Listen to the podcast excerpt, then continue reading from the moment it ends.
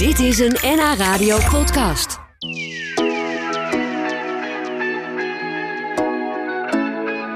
In het Amsterdamse Stadsarchief is nog de hele maand mei een tentoonstelling te zien over de Joodse werkkampen in het Amsterdamse bos. Veel mensen weten natuurlijk wel dat het bos in de jaren 30 werd aangelegd door werklozen, die daar verplicht te werk werden gesteld door de gemeente. Maar veel minder bekend is dat er in en rondom het bos dus speciale werkkampen waren voor Joodse mannen. Leon Tokki deed jarenlang onderzoek naar deze werkkampen en de geschiedenis van de mannen die daar zaten. En vandaag is hij bij ons om daarover te vertellen. Welkom, Leon. Welkom. Ja, bijzondere geschiedenis. Uh, waarom ben je die geschiedenis gaan, gaan onderzoeken? Omdat mijn familie, uh, uh, mijn vader en de ooms die in dat gezin waren voor de Tweede Wereldoorlog, hebben bijna allemaal in werkkampen in Drenthe gezeten. Oh. En als uitvloeisel daarvan ja, is ehm, was er in het Amsterdamse bos in 1944 een werkkamp voor gemengd gehuwde Joden. En mijn uh, oom was gemengd gehuwd, dus met een niet-Joodse vrouw. En ja, dat is uitgegroeid. En daar, kwam uit naar voren dat er in 1942 ongeveer zo'n 3.500 Joden in het Amsterdamse bos en rond het Nieuwe Meer hebben gezeten. En in 1944 uh, hebben er zo'n duizend Joden, zowel op Schiphol-Oost als in het Amsterdamse bos, gewerkt. Ja, een, een, geschiedenis die iets minder bekend is. We weten natuurlijk allemaal dat het Amsterdamse bos is aangelegd door werklozen in de jaren 30, uh, die door de gemeente daarheen werden gestuurd. Maar dit ver, verhaal is eigenlijk altijd onderbelicht ge, geweest. Uh, nu is er die tentoonstelling. We gaan er zo uitgebreid over verder. Maar je hebt heel veel onderzoek gedaan. Hoeveel jaar ben je daar al mee bezig? 14 jaar. 14 jaar? Ja. Zo. En dat, is, en dat is niet alleen in Nederland, dat doe ik ook in Polen, doe ik ook in Amerika. En uh, het blijkt dat die Joden die in de werkkampen zaten, en dat is grof wat ik nu zeg, vetgemest werden om te werken in het kampensysteem rond Auschwitz. Oh, Daar zaten je. meer dan 187 kampen. Het was een schaduw uh, omgeving van het Roergebied. Het was niet bereikbaar door, voor de geallieerde vliegtuigen. En die Joden zijn er gewoon als slaven, als dwangarbeiders gebruikt. Ongelooflijk. En als die sterk waren, dan konden ze er langer van profiteren. Ja. Uh, zo grof is het. Jeetje. Ja, je krijgt er bijna kipvel van als je het zo hoort. Ja, dat hè? Klopt, dat, ja. het, is, het is te gruwelijk voor woorden eigenlijk. Um, het, het, verhaal moet verteld blijven worden. Dat gaan we dus ook hier doen. Uh, zo dadelijk na één uur dan praten we uitgebreid verder over het onderzoek dat jij hebt gedaan. En de tentoonstelling die op dit moment te zien is in het Amsterdamse Stadsarchief. Dat het Amsterdamse bos in de jaren 30 werd aangelegd door te werk gestelde werklozen, dat weten de meeste mensen wel. Maar wat veel mensen niet weten is dat er in en om het bos speciale werkkampen waren voor Joodse mannen. Mijn gast Leon Tokki die deed jarenlang onderzoek naar die kampen en de tragische geschiedenis van de mannen die daar werkten. In, in het Stadsarchief is deze maand een expositie daarover te zien. Leon, fijn dat je vandaag bij ons bent in de studio. En voor wie meekijkt via de webcam, je hebt je vrouw meegenomen, dus ja, die zit naast je. Ja, dat is zo. ja, mag maar, niet alleen. Nee, nee oh. maar je, je bent hier om te vertellen over, uh, over deze ja, toch wat onderbelichte geschiedenis eigenlijk. Want ik denk dat veel mensen daar, daar nog niet eerder over gehoord hebben. Um, hoe, hoe, was dat met, uh, met die kampen? Werden de Joodse mannen direct in aparte kampen gezet, aan het werk gezet? Of, of was het eerst gewoon allemaal bij elkaar? De, de Tweede Wereldoorlog bestaat uit vijf jaar. In 1940 heb je dan de inval gekregen. In dat jaar is er vrij weinig gebeurd. De Jodenvervolging is wel meteen begonnen op 20 januari. Want toen zijn uh, tien Joden ontslagen bij Vas Diaz, nu het ANP. En een dag later bij het Afro's Dansorkest. En dan zie je dat in dat jaar voorbereidingen plaatsvinden. En in 1941, vooral in de tweede helft van 1941, zie je dat uh, Joden gesepareerd gaan worden. Dat is in het Amsterdamse bos. Mede doordat er 60 kompels waren, van 6 tot 8 uh, een man. Een kompel en, is zeg maar een ploeg. Een hè, wat ploeg, we ja, een ploeg, ja. En uh, de niet-Joden, uh, waar ook sympathisanten van het nazisme onder zaten, ja, die werden, die gingen zeggen: wij willen niet met die Joden werken. Oh. En dat leidde ertoe dat op 15 september 1941. De Joodse mannen werden verplaatst naar het werkkamp Bethlehem. Dat ligt aan het toenmalige Merwede-kanaal, nu het Amsterdam-Rijnkanaal. En uh, daar werd eigenlijk een eerste Joodse werkkamp gegenereerd. Ja, ja. En uh, in 1942 zijn, had Seyss-Inquart de zetbaas van Hitler in Nederland. Ja, die had bedongen dat afgekeurde mannen voor de werkkampen in het oosten van het land, dat die geplaatst werden in de gemeentelijke werkverruiming. En dat was het Amsterdamse bos. Ah, ja. En toen zijn er ongeveer 3200 afgekeurde mannen. Die zijn geplaatst in dat bos. Dat noemen we heen- en weerkampen. Ze gingen s'morgens van huis naar het Haarlemmermeerstation, pakten daar de trein en reden dan naar de kop van de bosbaan. Daar stapten ze uit tot het station uh, Amstelveen. En dan verspreidden ze zich in het bos en dan deden ze werkzaamheden. Ja, ja. En dan gingen ze s'avonds weer naar huis? S'avonds naar huis, ja. Oh. Op en neer. En uh, uh, ja, dat, dat leidde ertoe dat daar een ploeg werkte. veel mensen kennen wel de boerderij Meerzicht. Ja. Die polders daarachter zijn allemaal aangelegd door Joden. Oh. Jeetje. Ja. En, en, maar ik begrijp dus goed dat, dat zij gewoon thuis konden blijven wonen, bij hun gezinnen ook. Ja. En alleen overdag aan het werk werden gezet in het bos. Ja. Uh, en, en dat bleef ook zo. Of werden zij op een gegeven moment wel gedwongen om daar ook te verblijven? Uh, dat is uh, waarschijnlijk met een kleine groep gebeurd. Er is een getuigenis dat op 2 en 3 oktober uh, drie vrachtwagens een barakke leeggehaald hebben. Er was een barakkendorp bij de sluis aan het Nieuwe Meer Noord, waar nu ook een monumentje is neergezet. Ja, en daar verbleven Joden. Maar de meesten gingen op en neer naar huis, want de bezetter wilde aan de Amsterdammers laten zien, de stad waar 67.000 Joden woonden, ja, dat de, de, mensen heel goed hadden, dat ze Ah, ja. op en neer konden enzovoort. En uh, Het was ja, ook een beetje dan- een soort propaganda eigenlijk. ja, en er was nog een uitvloeisel van dat naast het Amsterdamse bos er nog 13 andere kampen in Amsterdam waren. Van de toekomst waar nu Ajax speelt. Ja.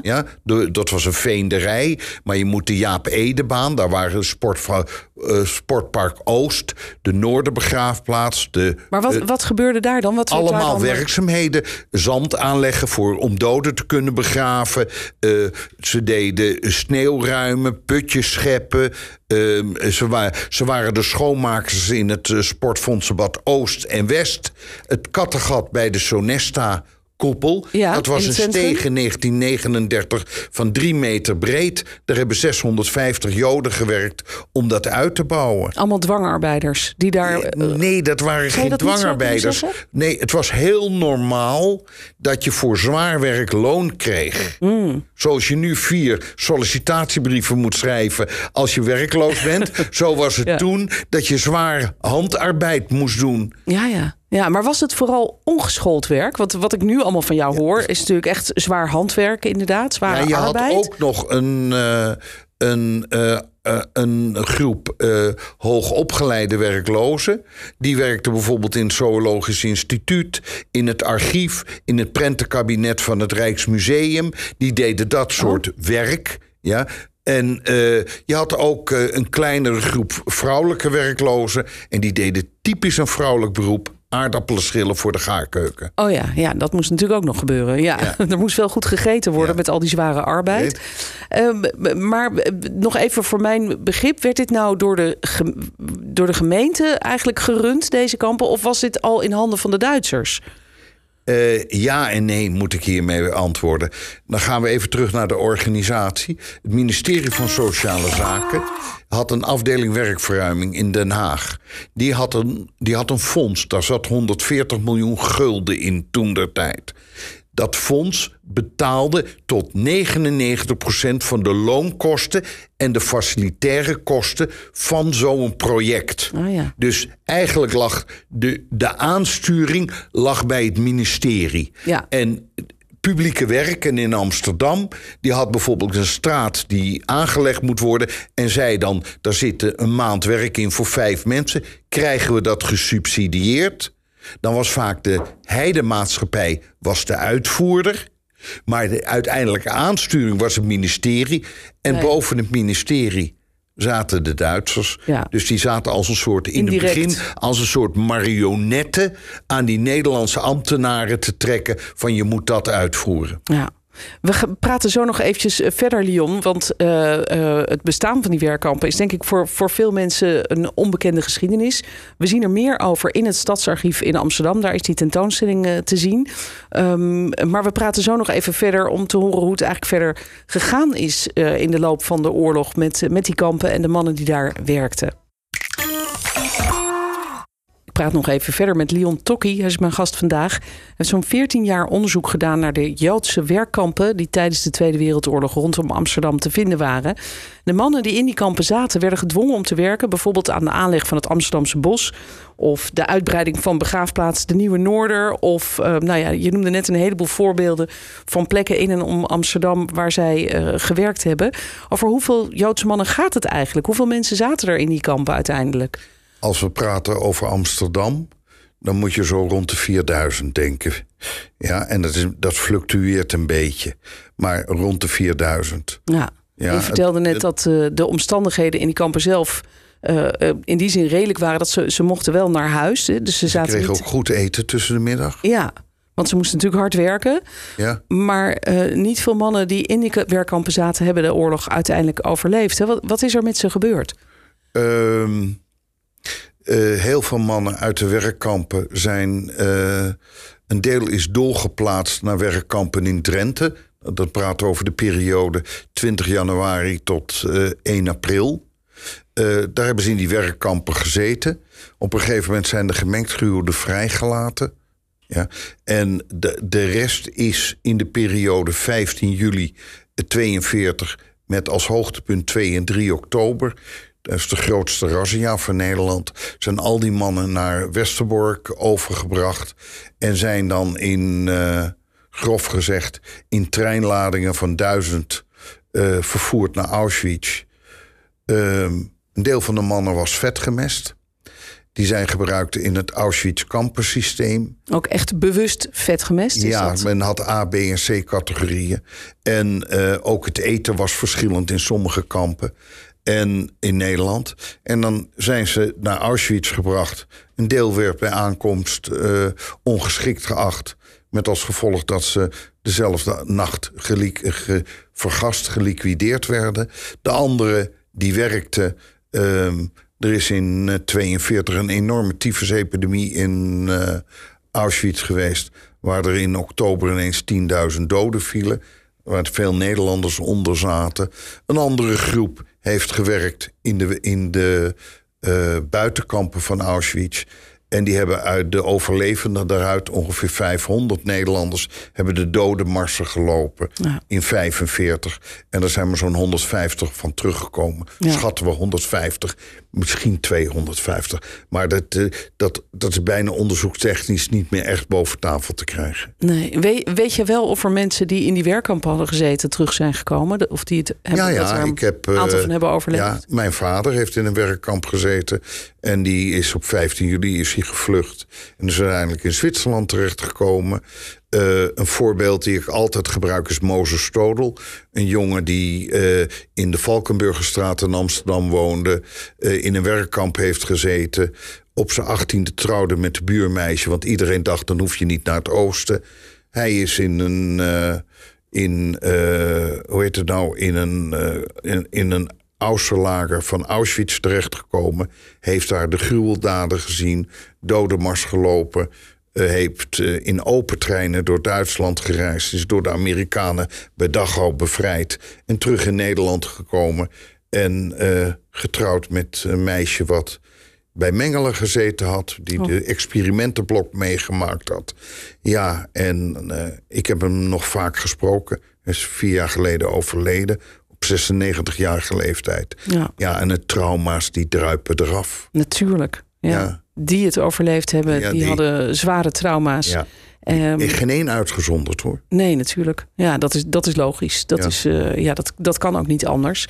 Het is wel belangrijk, denk ik, dat hun verhalen verteld blijven worden. Ook al raken zij inmiddels op een leeftijd dat, ja, dat ze misschien toch gaan overlijden. Hè, 90, 94 jaar. Ja, de dagelijks overlijdens op dit Ja, moment. precies. En gelukkig eh, ben jij er om die verhalen voort te vertellen. Ja. Dat doe je ook veel op scholen. Ja, met, ik, eh, ik ben lid van het sprekerscollectief na de oorlog. ja, Ja, eh, daar zitten we met zo'n. We doen dit jaar meer dan duizend lezingen.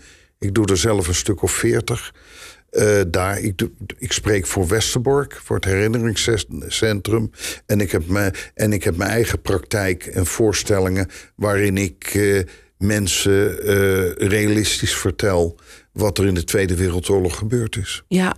Is dit onderzoek dat je hebt gedaan de afgelopen 14 jaar, is dat klaar nu voor jou? Of wat, Eh, is nee, ik ben aan het einde. Ik doe nu doe op dit moment onderzoek naar eh, wat we noemen bystanders. Me- mensen die eromheen stonden. Eh, eh, interview eh, kinderen van SS'ers en weermachtssoldaten...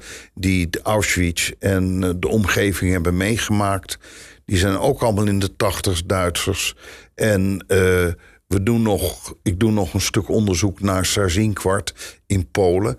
En als dat afgerond is, dan heb ik de opdracht van mijn uitgever... dat ik eindelijk eens dat boek af moet maken. Oh, dat komt ook nog. Ja. Nou, goed, daar spreken we je dan misschien nog eens een keer over. In elk geval is nu in het, eh, het gemeentearchief in Amsterdam de tentoonstelling te zien over de Joodse werkkampen in en om Amsterdam. Eh, die is nog de hele maand mei te bekijken daar Tot 4 juni. tot 4 juni. En ik dank jou zeer dat je hier was vandaag. Ik heb het met liefde gedaan. Mooi. Leon Tokkie hoorde je.